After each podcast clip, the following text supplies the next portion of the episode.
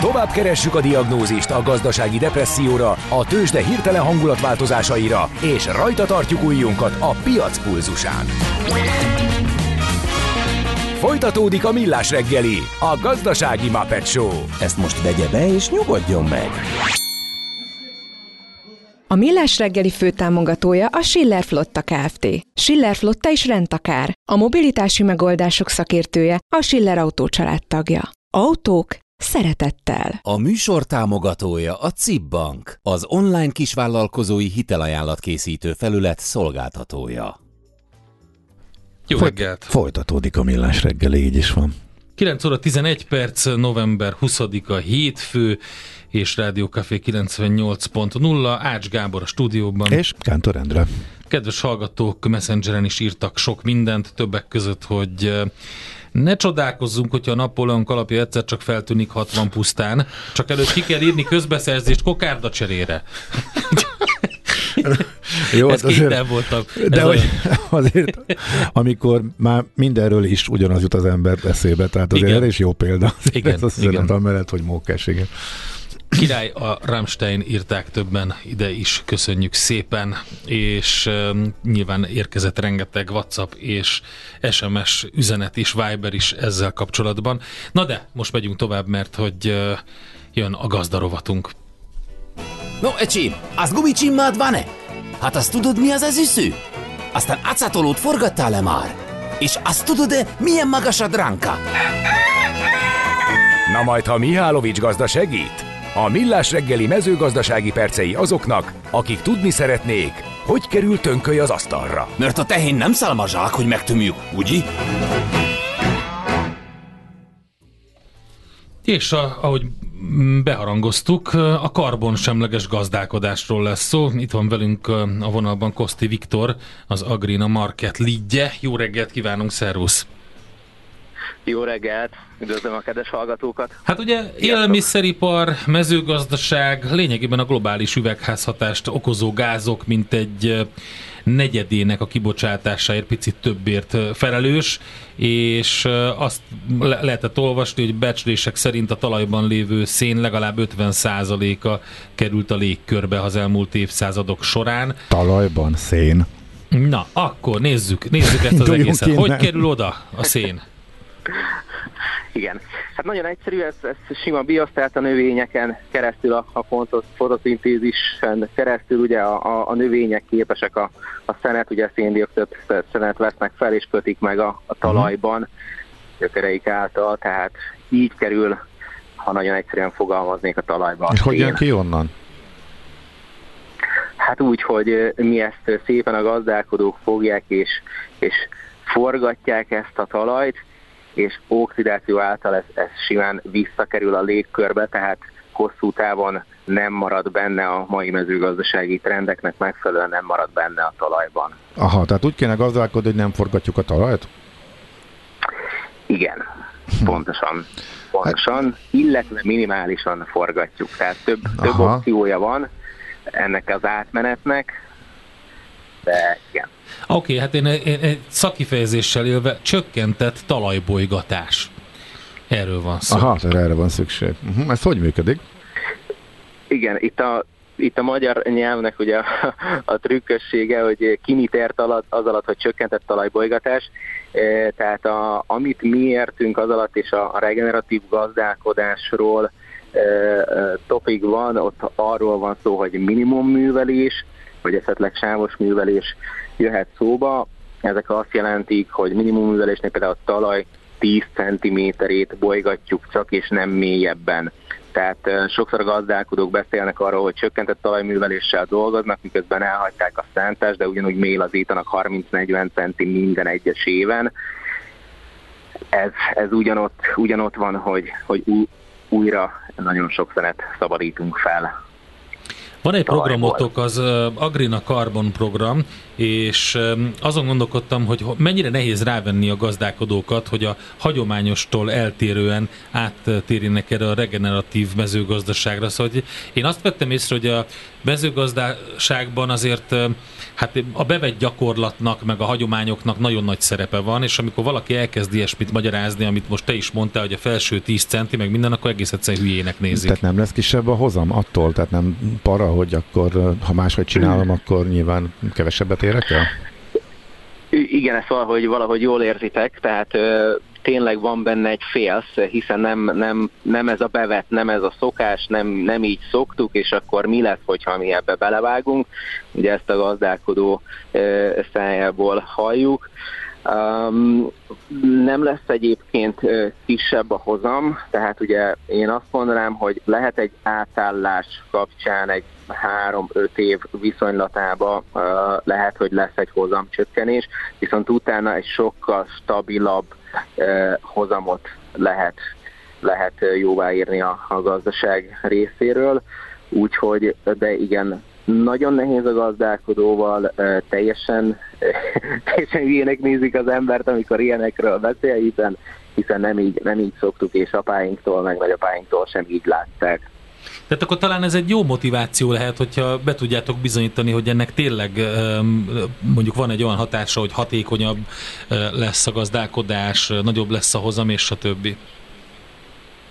Igen, itt inkább, inkább a stabilitásra, illetve a, az utóbbi néhány évnek azért, azért elég erősen jelen van az a tényezője, hogy azért erodálódik a talaj, látjátok a homokviharokat az, az M1-esen, ugye ez mind, mind abból van, hogy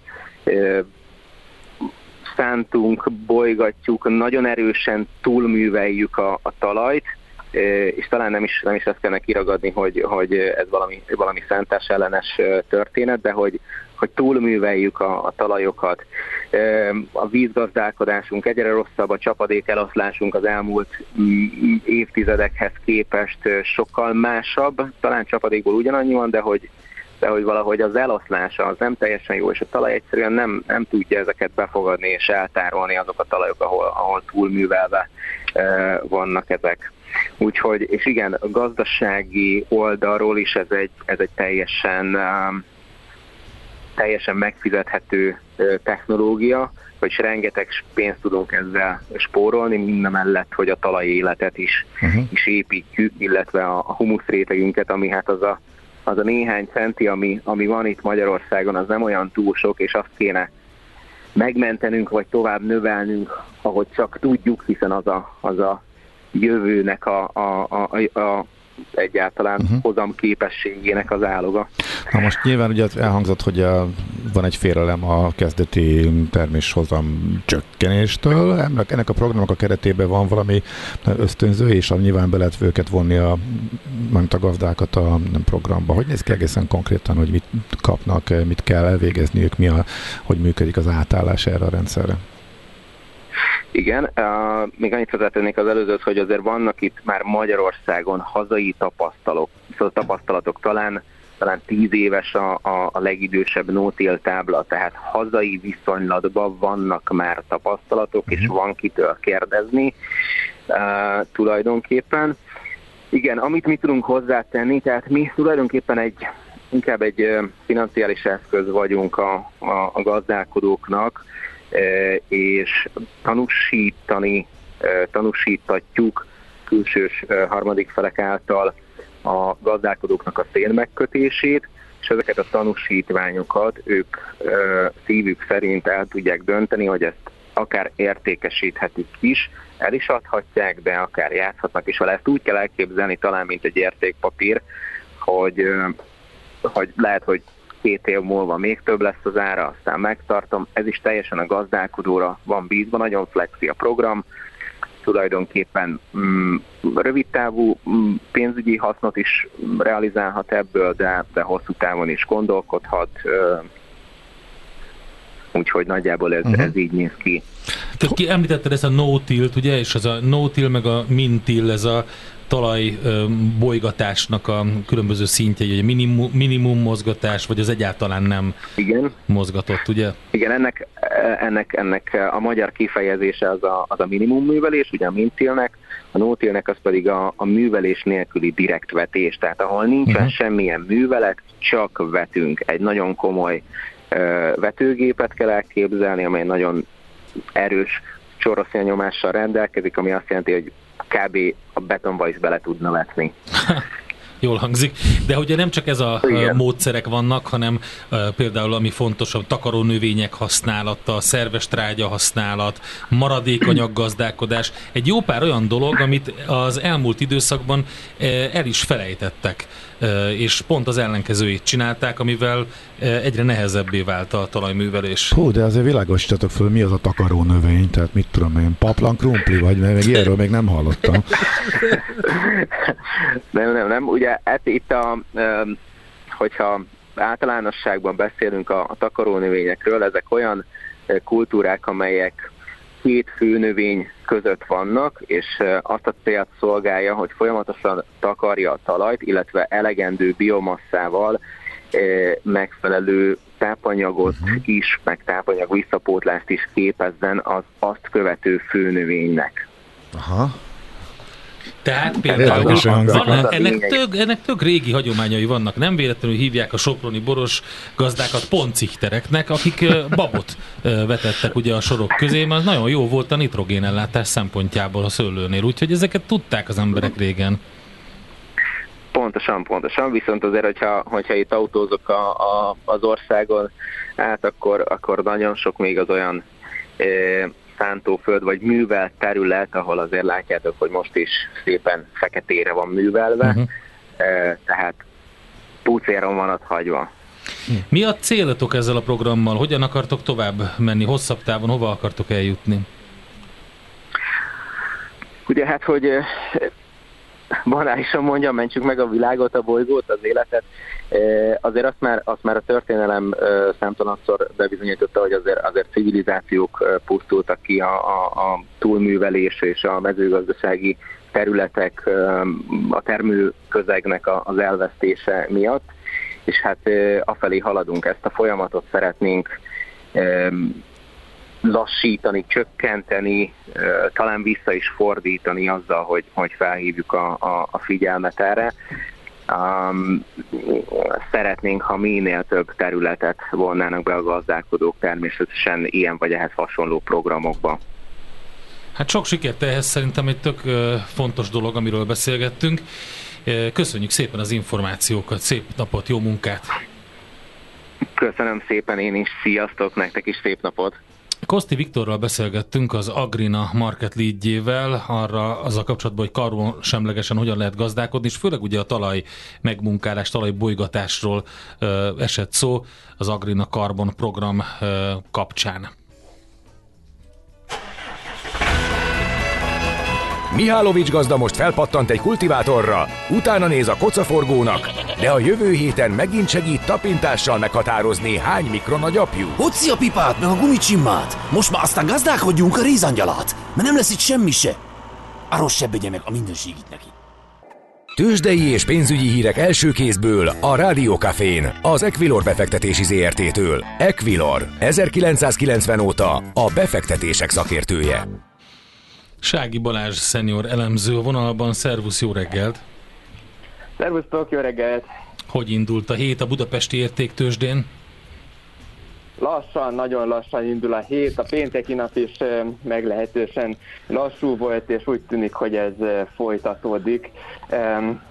Forgalom nagyon alacsonynak mondható, mindössze 259 millió forint forgalom volt eddig, és hát egy egy minimális eh, pozitív hangulatot láthatunk, Bux Index 0,1%-os eh, pluszban, eh, pluszban van. Makro szempontból is meglehetősen eseménytelen nap elé nézzünk, mind Magyarországon, mind Európában, úgyhogy igen, ez a lassulás akár, ami pénteken elkezdődött, akár ma is folytatódhat, ennek jó esélye van most.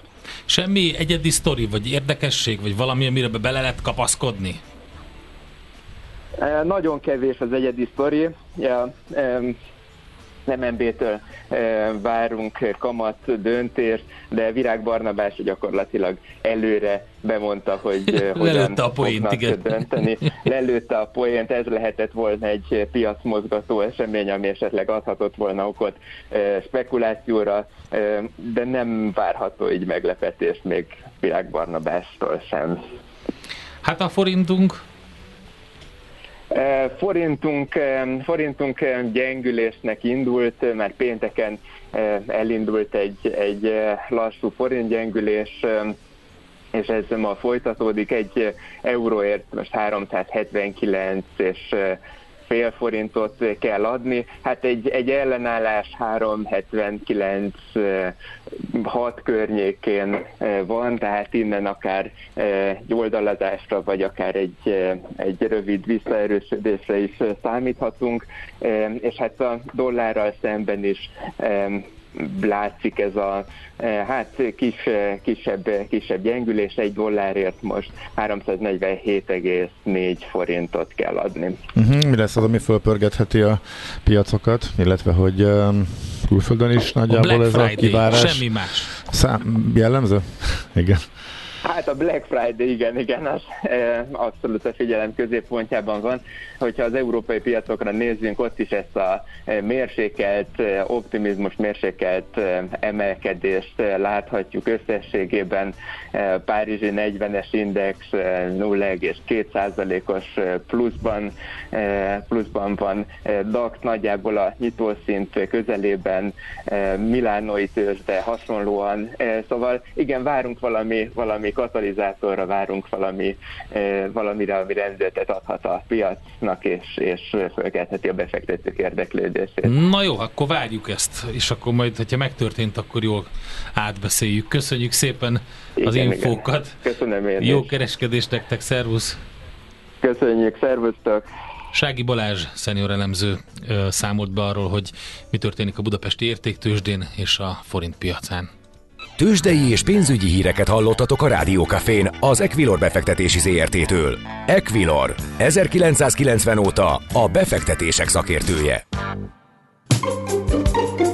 Volt már olyan érzésed, hogy egyszer csak megtaláltad a megoldást? Aha, aha, aha. A felismerés pillanatában jön el a Heuréka élmény. Aha. A Millás reggeli jövő és trendkutatással foglalkozó tudományos ismeretterjesztő rovata következik.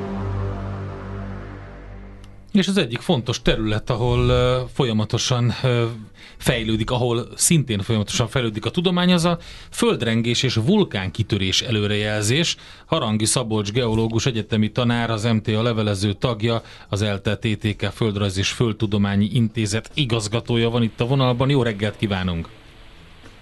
Szép napot kívánok, jó reggelt! És hát ugye a fő ok, hogy bármely percben elkezdődhet az évtized vulkán kitörése Izlandon. Ha jól tudom, akkor abszolút percre pontos adatokat lát Szabolcs, és azt nézi, hogy mikor mozdul el abba az irányba az a kis kijelző, hogy meginduljon ez a kitörés? Így van, ez gyakorlatilag most már online lehet követni, és hogyha megjelenik az a jel, amely arra utal, hogy folyamatos földemegés indul, akkor azt gyakorlatilag itt is lehet követni tehát nagyon sokat fejlődött a tudomány. Mhm. Most hol tartunk egyébként, mert már napok óta azt olvassuk, hogy nagyon közel van a magma a felszínhez, viszont talán kicsit kevesebb rengés van, hogy akkor ez ugyanakkor a nyilatkozó szakemberek nagy része azt mondta, hogy nem az a kérdés, hogy lesz-e kitörés, hanem az, hogy mikor. Hogy mi a legfrissebb most, hogy áll az izlandi helyzet? Valóban azt lehet mondani, hogy bármikor elkezdődhet a vulkánkitörés, tehát az, az esély nagy, ezt a, azok a szakemberek is hangsúlyozzák, akik eh, a legközvetlenebbül látják azokat az adatokat, amelyek eh, érkeznek a mélyből. Eh, az, hogy bármikor megvan az esély, ez persze ez lehet a következő perc, a következő óra vagy a következő napok, sőt, nincs kizárva az sem, hogy eh, ez később fog bekövetkezni. Rettentő nehéz azért ezt eh, pontos időre megmondani, hogy mikor fog bekövetkezni, de valóban minden adott arra, hogy ez bármikor elinduljon. Tehát itt a, arról van szó, hogy a magmának át kell még törnie néhány száz méter, vagy egy-két kilométer vastag földkérek kőzett testet, és a földengések száma és az erősége ez az elmúlt napokban valóban csökkent, és ez jelentheti azt, hogy most már kevéssé törik a kőzet, sokkal inkább rugalmasan deformálódik, és emiatt van kevesebb földengés, és a, a magma úgymond anélkül a felszíre tud jönni, hogy, hogy földengések nagy számban legyenek. Tehát ez az, amit láttunk egyébként az elmúlt időszakban, az elmúlt három vulkánkitörés esetében Izlandon, de ugyanezt történt Lapalmán is 2021-ben. Tehát azt lehet mondani, hogy hát mondjuk úgy, hogy egyfajta recept, vagy, vagy van egy megfigyelés, amelyet észlelünk, de nem mindig ugyanúgy történik egy vulkánkitörés, egy magma feljövetele, mint, mint ahogy a recept szól. Tehát a gulyáslevest is nagyon sokféleképpen el tudjuk készíteni. Tehát a recept nem azt jelenti, hogy mindig úgy történik minden. Ez a kihívás ebben az esetben is, hogy hogy megmondani, hogy most tényleg lesz-e. Tehát elképesztő, hogy a szemünk előtt zajlik a geológia, rettentő jól lehet követni és érzékelni a, azt, hogy mi zajlik a Föld felszín alatt, de megmondani azt, hogy ebből mi lesz, az még mindig egy nagy kihívás. Uh-huh. Az, hogy mennyit fejlődött a tudomány, illetve hogy segít-e a mostani hirtelen digitalizálódás, illetve most ugye a mesterséges intelligenciáról hallunk sokat. Ez akkor, merül, akkor merült föl bennem, amikor az egyik újságcikkben kvázi kritikával is illették a helyeket, hogy na hát Grindavik városát képesek voltak magma csatorna fölé építeni. De ezt tudták ők, amikor a város létrejött, vagy, vagy akkor még semmiről nem értesültek. A mostani kitörésből is akár csak egy 40 vagy 50 évvel ezelőtt, vagy a kitörésből esetleg annyit érzékeltek, hogy kicsit jobban remeg a föld, vagy azért mondjuk látunk fotókat arról, hogy szétszakadt az aszfalt, és már nagy repedések vannak, hogy ilyen jelekből értesültek róla. Szóval mennyit fejlődött, fejlődött a, a, a tudomány, mennyivel lehet pontosabb képet alkotni arról, illetve pontosabb előrejelzéseket adni arról, hogy mikor és hol fog megnyílni a föld, vagy éppen tör egy vulkán. Igen, azt gondolom, hogy a, a kérdés nagyon helyén való és nagyon aktuális, és, és igen, jegyezzük ezt meg. E, a helyzet az, hogy e, a föld lakosság az, az rohamosan nő, ugye már 8 milliárdnál többen vagyunk, e, ami azt jelenti, hogy egyre közelebb kerülnek emberek a, olyan veszélyes területekhez, mint például vulkánok, vagy olyan veszélyes területek, ahol, ahol renghet a föld. Na most, hogyha ez hosszú ideig nem történik, akkor mit csinál az ember? Nevezzük nevén a dolgokat, nem vesz róla tudomást, azt gondolja, hogy ah, az ő életében ilyen nem lesz. Tehát azért itt Izland területén, Reykjanes félszigeten 800 éve nem volt vulkán működés és nem voltak ilyen földengések sem. Azon a zónában, abban a zónában, amelyben most zajlik ez a a, a nagyon erős tektonikai mozgás, ahol Grindavik városa is van. Itt utoljára 2300 évvel ezelőtt volt hasonló esemény, tehát azért 2300 éve, tehát hány generáció nőtt fel úgy, hogy itt semmi nem történt. Nem véletlenül Izland délnyugati része, Reykjanes félsziget, amely a legnépesebb, tehát Izland lakosságának nagy része itt él. Azért, mert ez alapvetően nyugodt területnek tűnt szemben a többi területtel, ahol azért eh, lássuk be, Izlandon 4-5 eh, évente van egy vulkánkitörés, tehát azért eh, Izland nagy része azért valamilyen módon nem túl alkalmas arra, hogy ott megtelepedjenek hozzá, téve még az időjárási viszonyokat is. Tehát nem volt arra példa, hogy itt ilyen hasonló esemény játszódott volna, és hát ez egy jó terület volt itt az óceánpartján megtelepedni. De mondok még egy durvábbat.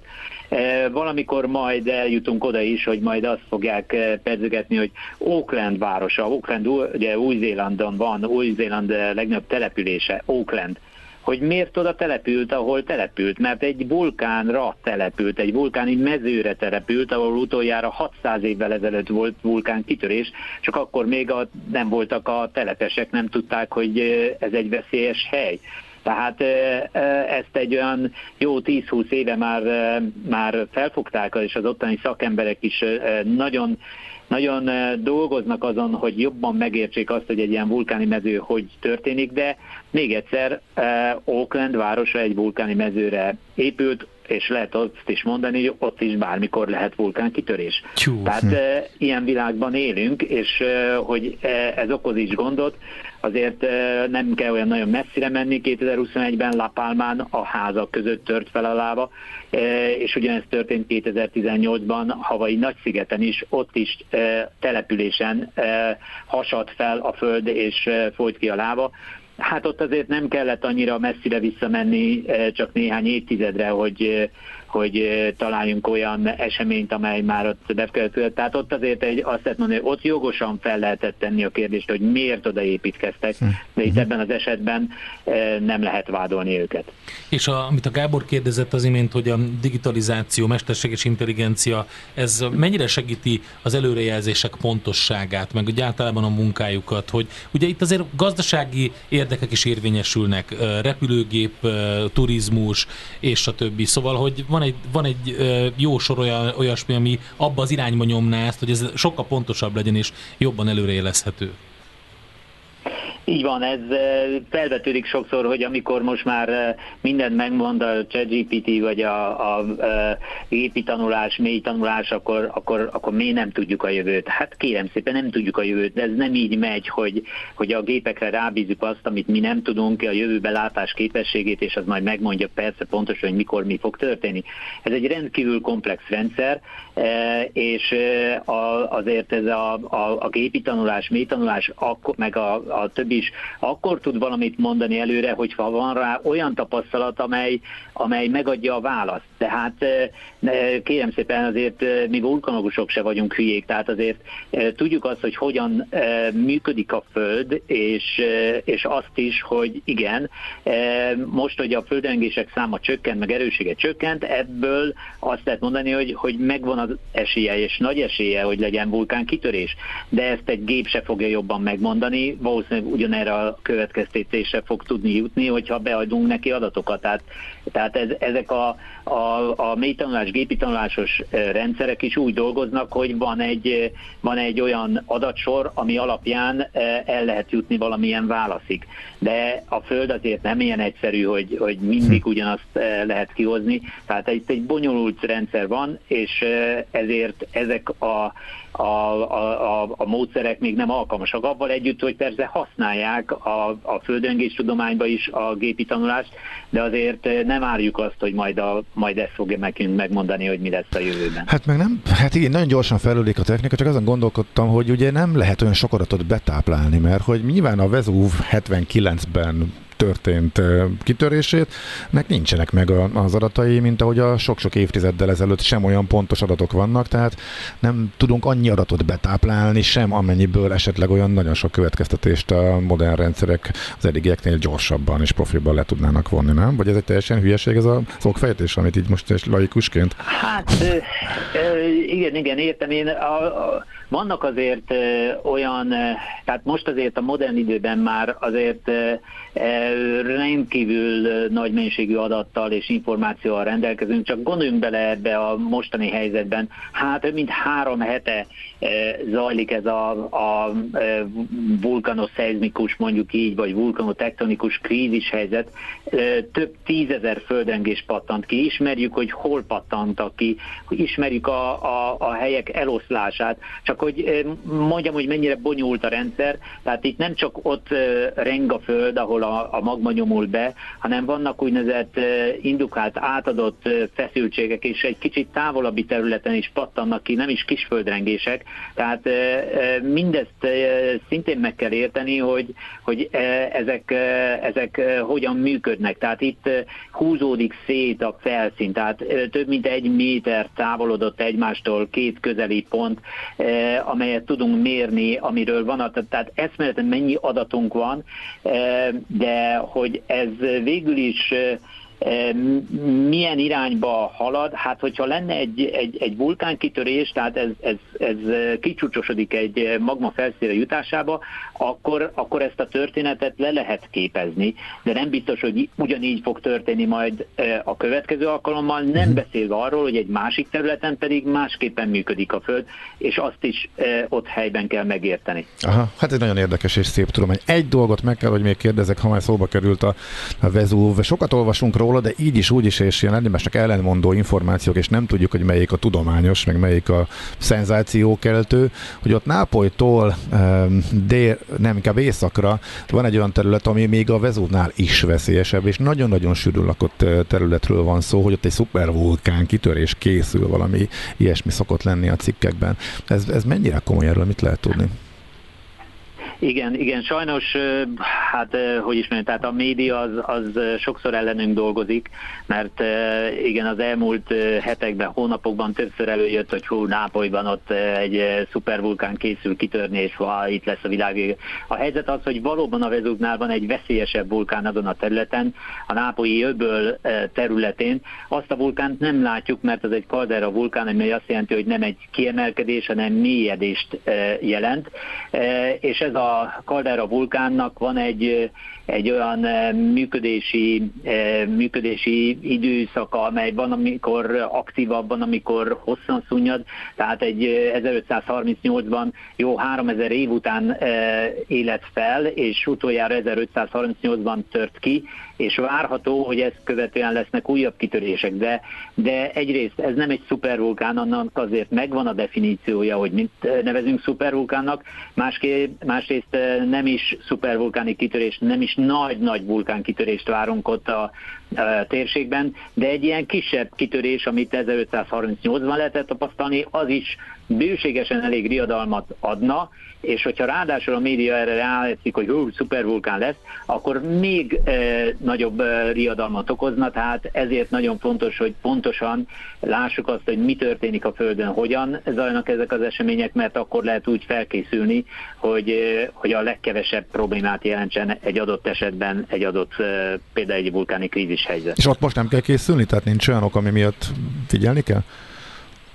Hát figyelni kell, és azt állítom, hogy az egyik legjobban megfigyelt terület a Földön, de nyáron, nyár végén volt egy olyan esemény, amikor elég erős földöngések pattantak ki, elég intenzíven emelkedett a felszín, de nem volt olyan jel, amely arra utalt volna, hogy ezt magma okozza. Tehát azért ez is egy fontos dolog, hogy azért a szakemberek a helyükön vannak, a vulkanológusok azt gondolom, hogy sok minden, nagyon sok mindent értenek arról, hogy hogyan működik a Föld egy magma mozgás, amit okoz.